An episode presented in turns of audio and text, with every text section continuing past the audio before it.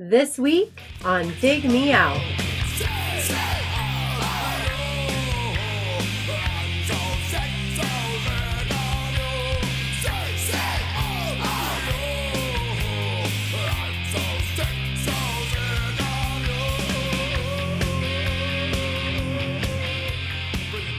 With your hosts, Jason Ziak and Tim Minneci. Jay, this week we're back with an album review, but it's not just any album review, Jay. Oh yeah, what's so special You know, about it? It's our Halloween episode. Whoa! Insert Halloween sounds. Yeah, we're gonna make this a tradition. I, I decided upon that. Last year we did the Groovy Ghoulies, thanks to Eric Peterson's pick. It was a perfect holiday pick for the uh, All Hallows Eve, and I said, "Hey, this one lands on the 30th, the day before Halloween. Let's do another one." So we made it our third quarter contest. Whoever was a Patreon subscriber by the end of the third quarter of 2018 got their name entered and I used a internet randomizer website to after assigning a number to each name. And uh, the the number came back. And the winner joining us from I forget is it Chicago? Is that right right outside of Chicago, Brookfield. welcome OC Hey, how's it going? Thanks for having me, guys. I'm glad uh, I've uh, have this opportunity for you. tell everyone for this evilest of episodes what you have chosen to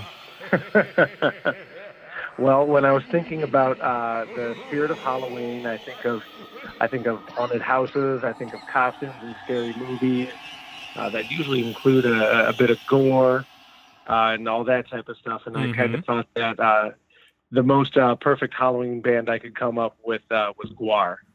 Uh, and, you know, uh, and I hear their their opus is uh, Scumdogs of the Universe from 1990. excellent jay were you familiar with Yes. Gwar other i mean you probably knew the name but had you ever Yeah. listened to them or seen them live Never seen them live. I remember. uh Yeah, I remember them quite a bit. They were on uh Headbangers Ball, which I was a big fan of in the early '90s, uh, in the late '80s, and I remember they would poke like pop up in the news here and there. I remember in kind of the, that, that time period as well, um, or make appearances on different things on MTV, and um, so yeah. I mean, I, I kind of heard some of the music and was well aware of the the image and what the what the deal was.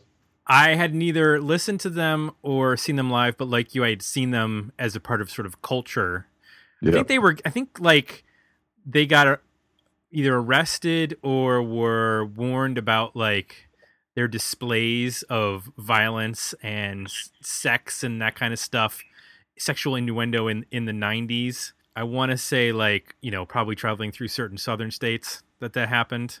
I'm not sure Mhm. where, but I I think that that popped up on you know the MTV news more than once. And I also remember I don't know if you remember this Jay, but when we worked at the radio station at Bowling Green's uh, Falcon Radio, they would often have ticket giveaways Mhm. that we would announce on air, and it was usually for Columbus at the Newport, or it was at uh, Toledo at the Asylum. And I'm pretty sure Gwar was the giveaway more than once. Yeah. When, when Gwar tickets, and we had bumpers with like Gwar music. We're like, win tickets for Gwar by listening to blah blah blah blah and being the no whatever caller and that kind of stuff. So that's my exposure to Gwar.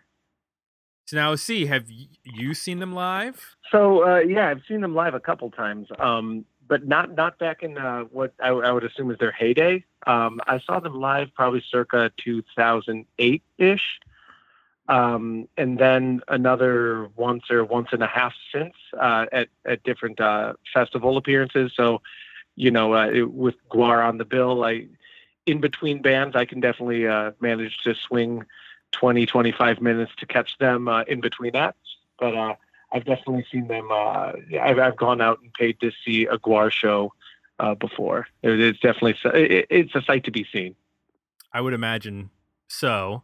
So a little history on the band for everybody who's not familiar. They were from, or they are from Richmond, Richmond, Virginia. They are still active. Uh, started in 1984, and uh, they've had a lot of members.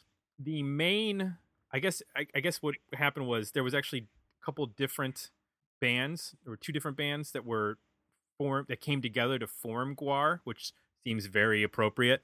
Uh, one was called Death Piggy, and it was fronted by um, Dave Brockie, who I believe passed away hmm a couple years ago. Yeah, 2015 or 16, I think.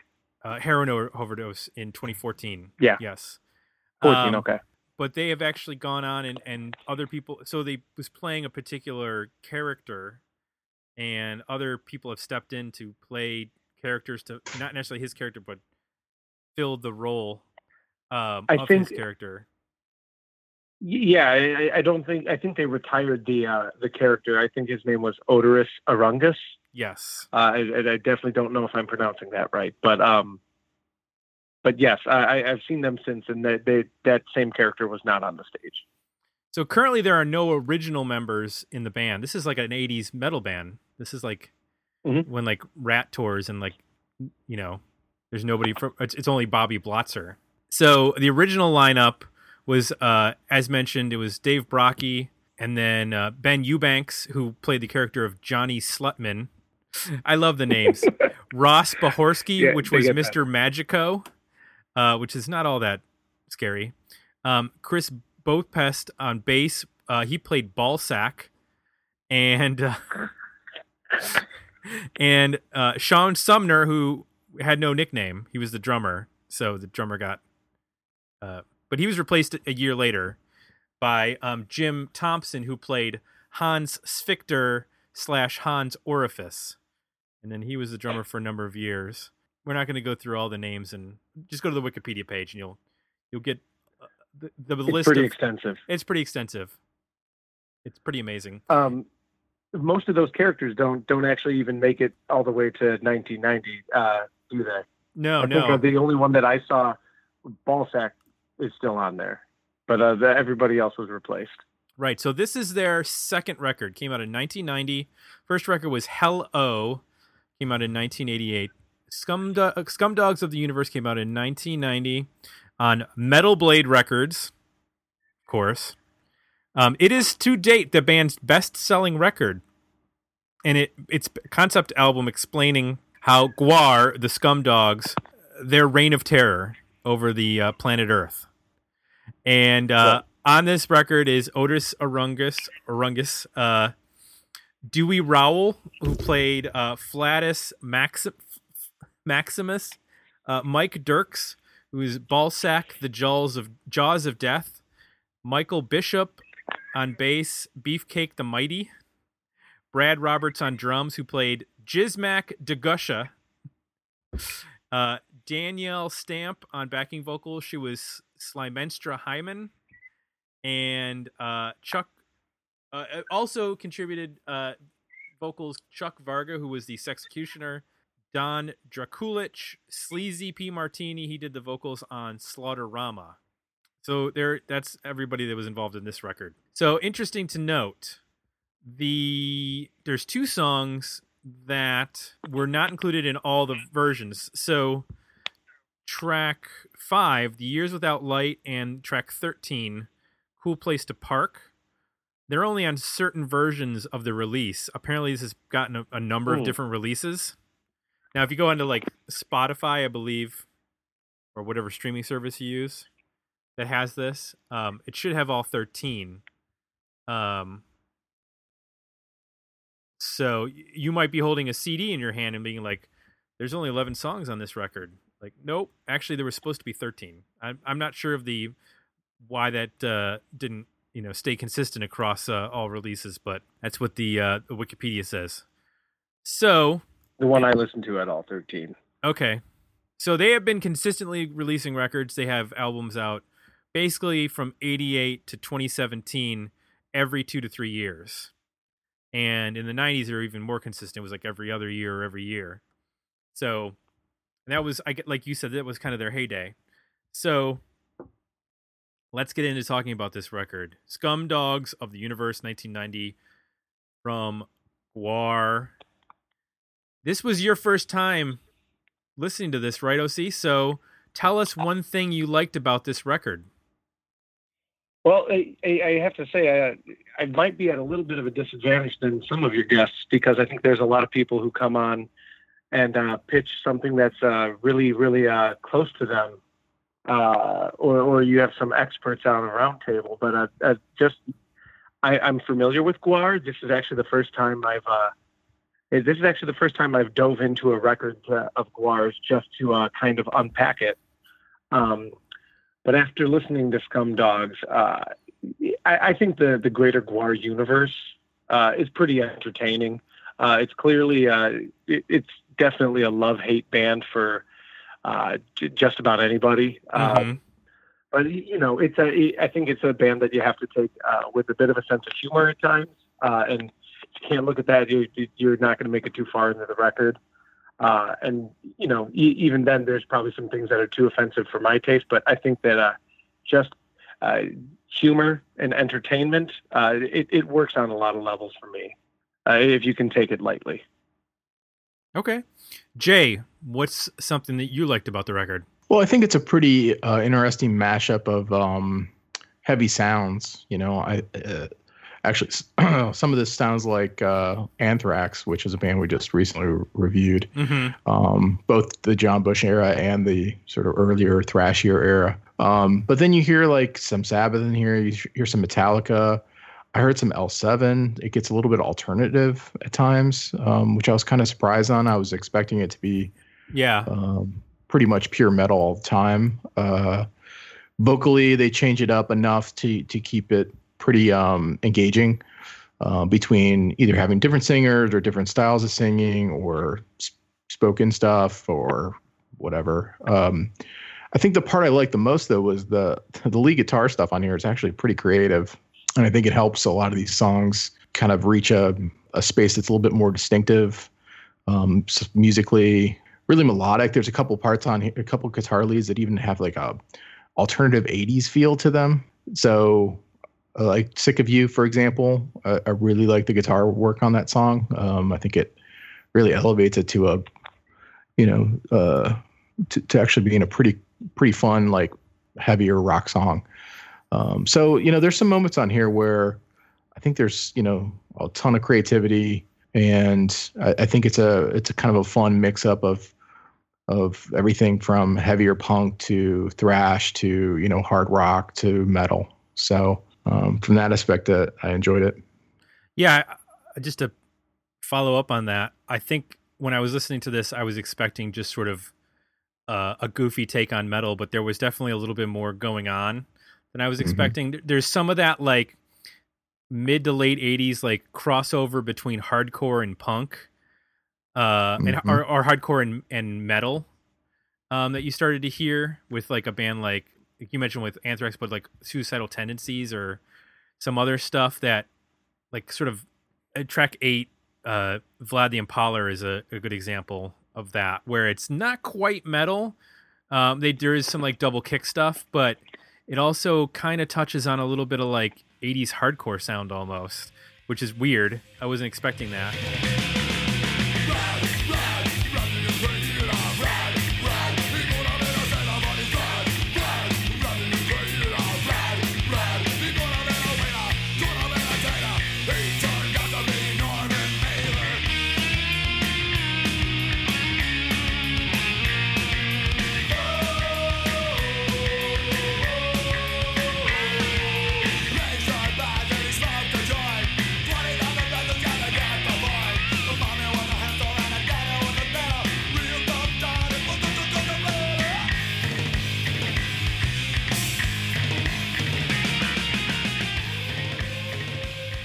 Like you said, there's like almost in some ways like like an alt metal, which again kind of weird. I was not like expecting. I was expecting like a straightforward, kind of like in the way that like the Misfits kind of stick to like one kind of sound or formula in terms of doing their uh um you know presentation um, yeah. which I did hear some some misfits in like the gang vocal stuff.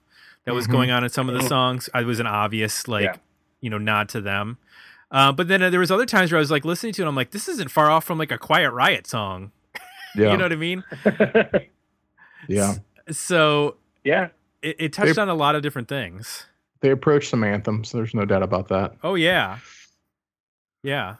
It goes without saying though that you know, like what OC mentioned, this is a band that's like heavily driven by their live show. So I was trying to like listen to this not just in terms of well, what are the, what do the songs sound like, but like I really tried to hone in on like the lyrics and like well what would- what would be going on, you know, live. So Mhm. like a song like Slaughterama, Slaughterama, Slaughterama. I don't know what how you say that Yeah. like that to me like on record sounds kind of goofy and not all that like it sounds like a bad beastie boys song Mhm.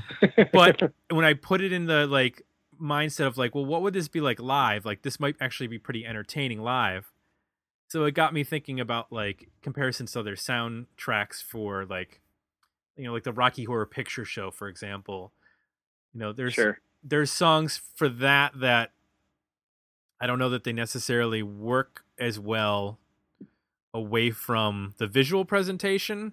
Some of them do, but not all of them. And uh, it just got me thinking about like a band that relies so heavily on a visual presentation. Can they pull it off on a 13 song record? And I'm curious about, you know, not knowing enough about the band, how much of the visual is decided before the song is written and how much of the song informs what they're doing visually. So I'll, I'll ask you this, OC, when they're performing live, Yeah. is it basically a show in the sense that like there are speaking parts in between songs and like there's a story or is it that they're playing a bunch of songs and they have like some stuff going on during the songs? I would say it's uh th- there is a narrative to the live show, uh, though th- there's not a whole lot of. Uh, it wouldn't be you know a lot of scenes without music. Um, like one of the notes that I took down was that that the, song Slaughterama, uh, that that is kind of the prototypical type of Gwar song that kind of reaches out to me, and I, I think like okay, I see exactly what they would be doing on stage Right. uh, Slaughterama. It, the, the song is kind of like, uh, you know, it was a game show, and they reference uh, what killing hippies and Nazis and such. And right. um, so during during the, uh, you know, it's it's a loose narrative. It's not going to be anything uh, uh, tied too tightly to the story, but you- you'd see them probably bring out some type of uh, character. And they, you, I think every time I've seen them, I've seen a character get decapitated in the show, and then uh, there's uh, there's you, they- they'll do that for a, a song, and then maybe they'll just that character will spray blood on the audience for you know another two three songs while they while they go to some songs that don't necessarily fit the narrative. Okay, gotcha. So it's like Yeah, Gallagher so- in that so way. for- yeah, yeah, that, that's actually kind of a decent decent uh, analogy there. I mean, like when I saw them in 2008, it was in the middle of a presidential race, and uh, they pitted the the characters uh, against each other in an intergalactic space wrestling ring. Both were decapitated and sprayed blood on the audience, and you know that that's just kind of what Gwar does. Uh, and th- there is a story, um, even if it's like uh, even if it's broken up in like a into small little episodic portions that might not necessarily feed off of each other. Gotcha. Jay, I don't know about you, but um, you know, in listening to this, I'm reminded of there's a number of bands that like teeter on the edge of between like parody and you know, like Steel Panther is like a parody of 80s metal. Yeah. But then you have a band like we've mentioned them before, like the Upper Crust. They're not really parodying; they're doing like a whole shtick. Like they have a whole thing that they're doing. Yeah. I mean, they're different characters that right. they're not, they're not making fun. They're paying homage, but they're doing it in a way that's fun and, you know, uh, in character. Right. And I, I was I think I was expecting this to be like a bunch of bad like metal used as a vehicle to tell these stories and these have these songs, but there's actually like quite a bit of musicianship that's going on Yeah. on these songs. So it it, it makes it le- far less of a sort of a, a bad parody as much as like I, I would have been curious to or I I still be curious to read some interviews about like why they decided to go this direction because clearly there's enough talent where like you could have just written just like sort of I guess you'd say straight you know rock or metal songs but there there was Mhm. clearly an interest in like horror and you know gore I, I wonder if these guys were like you know really into really into uh you know Night of the Living Dead and that kind of stuff and that sort of like you know That's interesting. Yeah. Now I, I, I'm not really sure what their uh, what, what the beginning story of of all that is, but uh, that, that's really interesting to see uh, where where where they switched from basic punk roots to the whole theatrical performance. Well, it's obviously similar to Kiss in that way, right? In terms Yeah. of they're they're probably closer that. to that in terms of like yeah i mean the music the the image is part of the music um at least when Mm-hmm. it was started. Like you can't disconnect the two and there's characters there and sure. I think this band took it a slightly different direction obviously um but I, I i have to admit you know i i've always struggled with what i would consider i use the term like joke rock when i was younger and bands that were like t- trying to be too funny i like didn't i didn't know how to take it i didn't enjoy it very much i'm finding as i get older like i'm just able to understand it or at least just be more open to different things lighten up so i was always huh so lighten up junior well, kinda. So I, you know, I get this more now. One of one thing I thought about was, um, especially with Slaughterama, since we're talking about that song. Do you guys remember the band Green Jelly? mm-hmm yep yeah. Um, so that was kind of musically the same kind of thing. Were they? Weren't they the same kind of image as Gwar? I, I just remember that music video being played to death. Um, the three little pigs the yeah. uh that's a good question i mean i remember that getting played to I, death I too can't remember the video.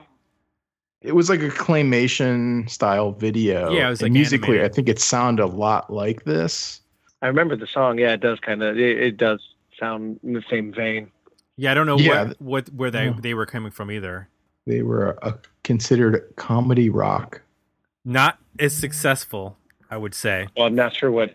I, I, yeah, I'm not sure what uh, Green Green Jello are doing nowadays, but uh, Um, I, I, Gwar's still playing. yeah Yes, this is the show where people bet their lives to win something big. Cause when your life is shit, then you haven't got much to lose on Slaughterama.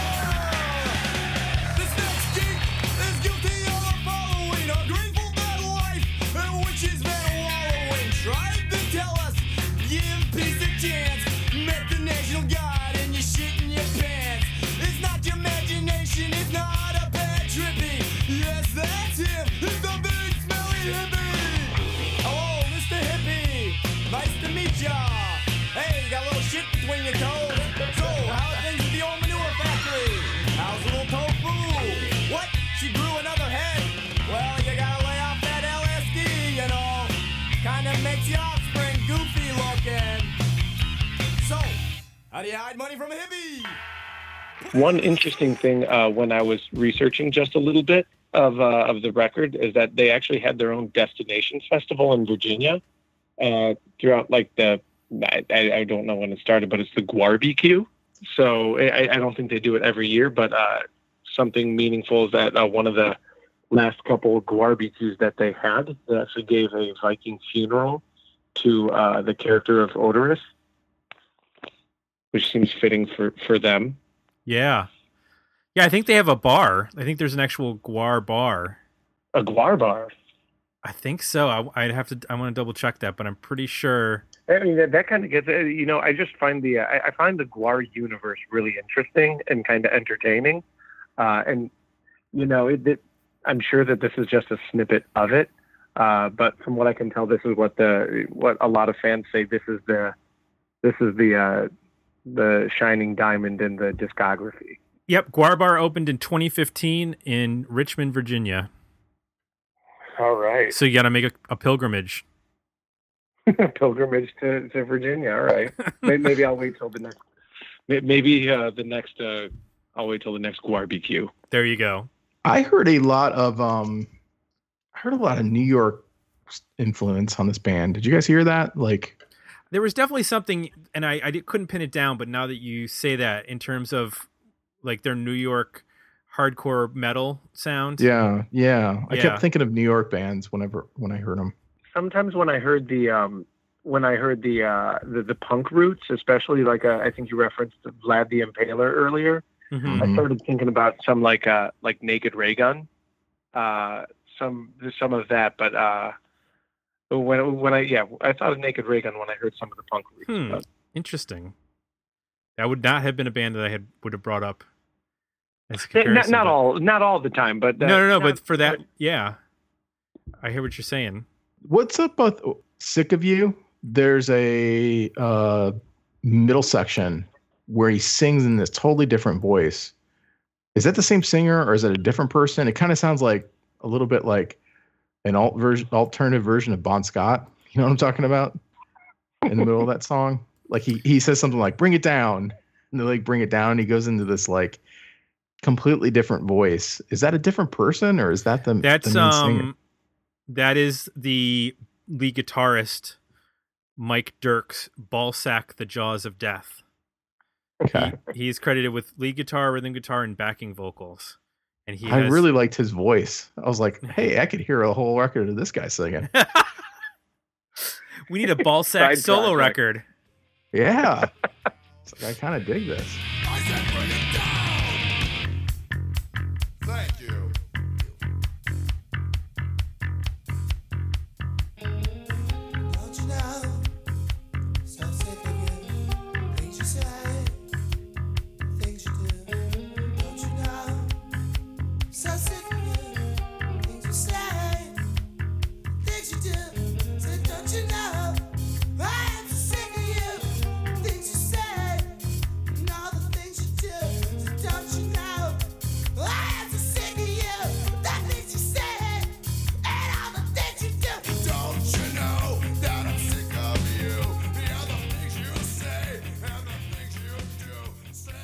Well, there's a lot of different singers on the record, Yeah. so for them to not get to not let him shine a little bit more there, I don't know what the message was, but I don't know. And I think I think this coming out in 1990 is also interesting. Like, uh, 90, 1990 is the year we've reviewed the least. Mhm. Um, mm-hmm. this sounds a little ahead of its time. I don't know. It doesn't sound like 1990 to me. Like it sounds more like maybe middle 90s. sounds Um, more aware of itself than what you would expect in 1990. Yeah, Yeah. and production wise, it's like I was expect I would expect it to be a little bit tinnier sounding and like more Right. reverby. I mean, not that there's not reverb on here, but we've reviewed some records from '90 where it's like huge echo sounds and like thinner tones and you know Right. ladies production sounded like. This sounds pretty beefy and um, just musically is pr- I don't know, pretty unique for 1990. I mean, yeah, you, we, we talked about some of the references, but the way they bring some of these things together is it seems a little ahead of its time, if I might say so. uh, I never thought I would be this uh, impressed musically with Gwar, but I guess I was just going in with such low expectations that There you go. I, I remember thinking about uh, after I said, "Yeah, yeah, let's let's review Gwar," and then I'm like, "What did I get myself into?" I, I mean, I have to say, like my my expectations were all over the place because, you know, I, I I had seen them live, and it is a very entertaining experience. Uh, but really, I, I I I had never had any interest in going back to listen to it and see if it stands on its own. And uh, yeah, there's definitely a, a good handful that I that that uh, are deserving of rotation. You know. Well, we haven't gotten to the what we didn't like part yet. Right, right, right. I, I, yeah, I, I, I intentionally didn't want to say anything like that. But So let's talk about that. Jay, yeah. what, what was it about this record that maybe you didn't like? Well, I mean, vocally, it's limited. you know the the main style of the vocal was um, a little tough to listen to a full record of. The style, I think, the second half of this record gets you know kind of into a boilerplate kind of format where there's not a whole lot of surprises left um, until the last song, uh, "Cool Place to Park." I think from Horror of Yig through Sexecutioner, it's it's pretty predictable at that point.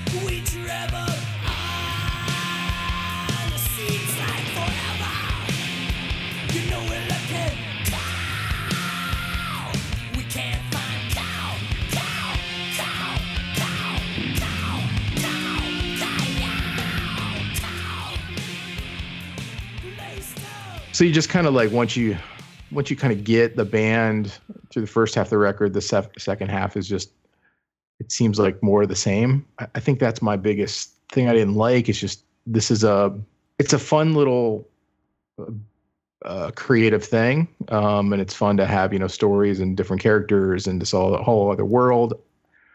Uh, i don't know that i need you know nearly an hour of it four to five songs of it is is great and fun and then after that it's like okay well i've kind of heard this already so uh, just uh, in general i think the band is a little bit limited and uh, so it just gets a little bit boring uh, and didn't say quite as engaged to the rest of the record as i did the first half What about USC? What was was there in going through this stuff that maybe didn't work as well for you? You know, I, mostly piggyback off of uh, what you guys just said. That the, the second half gets a little bit repetitive. Um, you, you know, you get what it gets more into more of what you just expect to hear from it. Uh, you know, I, I think uh, I, I I think there's times where I think the uh, I think I heard a little bit more chorus on the guitars than I really really liked. Um, but I, I kind of feel that just coming from the '80s, maybe you're feeling some of that uh, that hair metal guitar uh, just kind of carry over. But you know, it, it, there's a lot of times where the the guitars just do hit you in the chest. So I guess that, that I don't know. Maybe I'm being a little nitpicky on that, but um, I, I'm not sure. I also needed 13 songs of it. yeah. Um, it, you know, it, when I when I heard that there was an 11 song release, uh, and I think you mentioned, um, I forgot what two songs you mentioned. Or was it uh, was it "Cool Place to Park" and Years without light. and uh, yeah, those were both that that I probably would have skipped. And if it, if I had 11 songs, uh, I probably would have been a little bit happier. But um, yeah, just a, li- little bit. uh, You know, I think uh, you've said of of several '90s albums, maybe we didn't need to pack the CD with it. I'm genuinely surprised there are no skits. I would have Mhm. thought that this would be a band that Yeah, would have yeah, yeah. a couple of skits between songs. Yeah, well I wonder if Sexecu- future Sexecutioner and slaughterama kind of get there right. pretty close right I wonder if they have more skits in future ones, though. Yeah, that's true. That's oh a good. boy i hope not Why you you gonna start going through the? Uh, well, I just that, those are probably my least favorite. I mean, Slaughterama was fun to listen to one time, but I can't imagine like like my second and third time through, I was getting annoyed with it. Um, Executioner, I found like difficult to listen to because at some point it's just like thrash metal with a guy yelling like talking over it loudly. You're just like, uh, so there's a lot to take in. I can't. I don't know what to focus Didn't on. necessarily need four minutes of it. Right. I believe that they start getting into skits on the 1994 record, "This Toilet Earth," uh, which has a number of songs that are in like the you know 56 second to one minute and 28 second range. That definitely look like they would be skit length. I don't, know That- that, yeah. I don't know that for sure, but that's what just looking at the. uh It's also 16 tracks. Oh boy. Um, I, I the, only- 16 the the thing that I found that didn't work for me, and I, you brought it up, Jay, is I just found the uh the vocal sometimes got lost for me, where he's sticking to that like metal thrash format, and I actually couldn't even I couldn't make out the lyrics as clear. Like on the first couple tracks, I very very clearly can make out what the lyrics are. And then as I started to go into the record, because they were kind of getting the more formulaic sort of sounds, like you guys mentioned, I also found like the the vocals became sort of less important, and and quite frankly, some of the humor is like a little dated for me in terms of like Oh, sure. there is some Sure, there's some absolutely. stuff that I know they're being outrageous, and I know they're intentionally trying to shock people and stuff like that, but uh, it just it just it didn't work. So So some of that really didn't age well. No, no. And I don't think we need to talk about uh, why this didn't do more commercially or maybe on radio or. Well, that, that's why I uh, brought. Well, that's why I brought up Green Jelly though, is because that video was like big that year. Like, Yeah, got but it wasn't- of it. This has got some language issues. True. And Well, there's some songs Yeah. on here that not all of them do, do they? uh, most of them, and if they don't, they have some other issues with regards to their humor and subject matter. You know, Yeah. you know, does Sexecutioner have a bunch of bad words? I don't remember, but I know that there's some other issues. So, yeah, this is this is definitely a cult band that is they're they're not getting out of that. There's no way. Uh so let's talk overall rating. Worthy album, better EP, or decent single. OC, I'm starting with you. So this one's hard for me. Um, but all in all, well, one, two, three, four, five. Would, uh, would- generally the scale of what what was seven songs? What was that? Uh, seven to eight is like your 70s album, you know. Th- that's kind of where I'm at. There, there's a few that that like you, you mentioned earlier, it I, I have to cringe at despite despite going in with a you know light sense of humor and trying to be entertained. I, I still there's several songs and, and parts of songs that are just very cringeworthy still. Um, but I'm at like seven songs, so I, I guess that's one of those like just barely a uh, barely uh, solid album. Um, you know, there's points where I, I could skip over, but uh, you know, I, I think it works best as a whole. You know, I'd rather see, I, I'd rather hear a few back to back, um, and see see it play in the, like I said before, the greater Gwar universe, as opposed to you know just uh, one here, one there. Yeah, I, I'm gonna go uh, solid album. Okay. Jay. Uh, I'm at an EP. I've got the Salamine. What is it? Minonizer? Salaminizer? I read it as Salaminizer. Salaminizer? Solomonizer. As far as I can Uh, Sick of You, King Queen. I, I like Cool Place to Park. It's different. I like that. Um, so I'm about four or five songs. Uh, and I think this is a band that, like, if I was friends with them or managing them, I would encourage them to do EPs. I I don't know that like and I make them hear- like like super different too. That would be kind of fun. Like because you can hear they can do some different things on the record. It's just to do a whole record. I felt like it got to this place in the, at the like we mentioned uh, in the second half where it's just like they're just making songs. You know, there's sort of a little bit out of ideas. It's like, well, we got to fill this record out and put a bunch of Gwar songs on it. So let's just write a bunch more songs.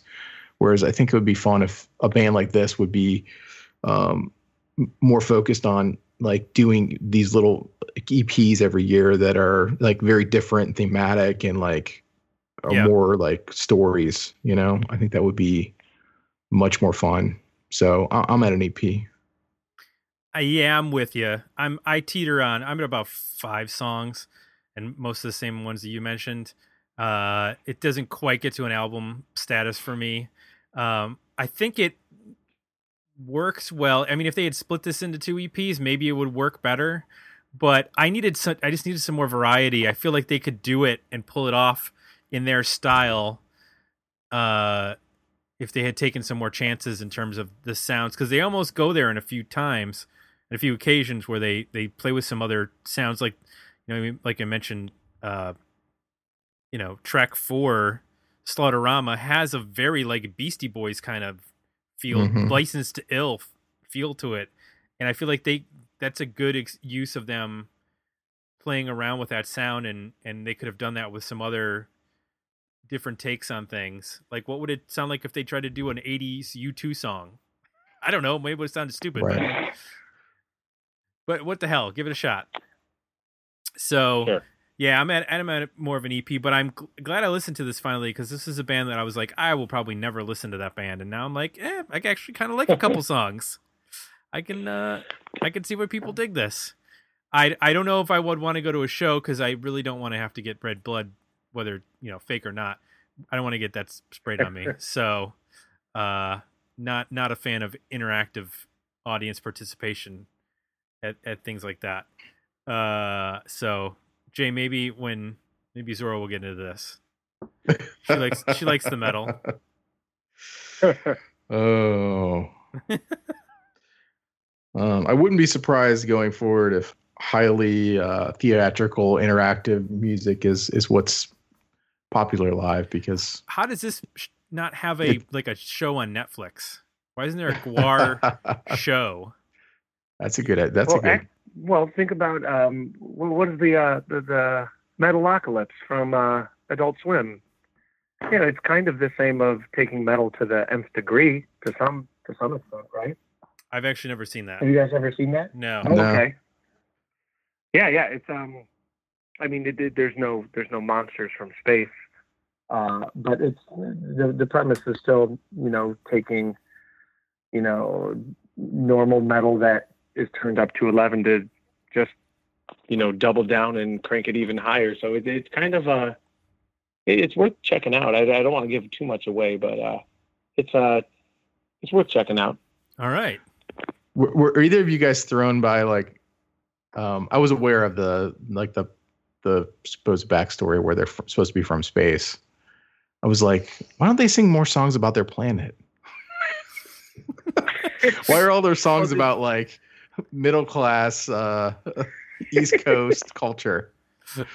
They sang uh, what's the song? Uh, it's um. Death Death Pod. Pod. I forgot where it was on the album. I- Isn't that one about uh they how how Gwar came to Earth, more or less? Oh, is it? Yeah. I I, thi- I think it is. See, It- that's- I, I, That's an issue there because it should I be had to look sequenced up a lot better. Right. Shouldn't that needs to be- be track Sure. one. That should be track one. Like here, we're explaining our story. We've come to Earth. We're the scum dogs of the universe. You know, like Yeah, give me the narrative in order. I, I think that's a fair criticism. And, and then they can get into the their observations of American culture right. Sure. through the eyes of uh, It, it, well, if if they're just explaining themselves coming to Earth this late on the second record, what's the first one about? right. Planning to come to Earth. It's just all about the planning. Like we're building a ship. We're getting the coordinates to Earth. But but half seriously, I'm like, if you're gonna have a concept, like commit to it. you know? Jay's very invested in the story. He needs Go more. He needs all it in. fleshed out. I, I'd argue they're pretty committed. I don't Yeah. know. Some They- of this they- material is making me ask questions. They're willing to Uh, dress like that for 25 years. That's true. That's true. But they have their own bar now, so that's pretty cool. Uh OC, thank you for joining us on this episode. This was a lot of fun. I'm glad we got to do this for our Halloween second Halloween episode ever. Yeah, thank you very much for having me. This was a lot of fun for me too. Awesome.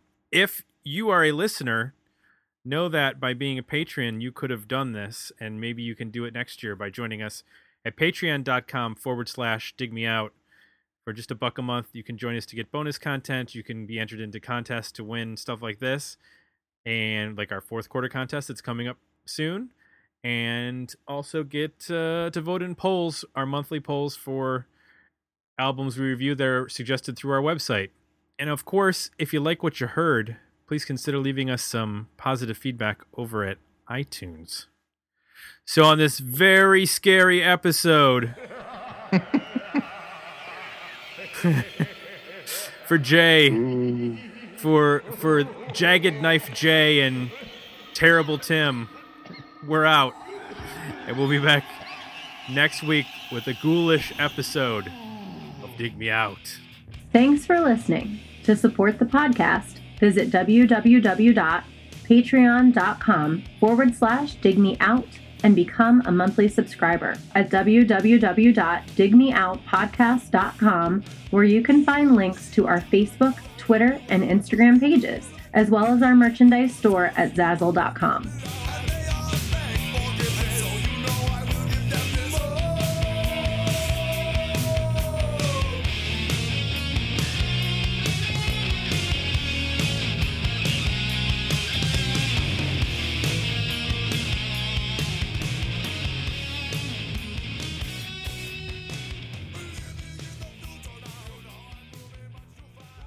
Ha ha ha ha ha ha ha.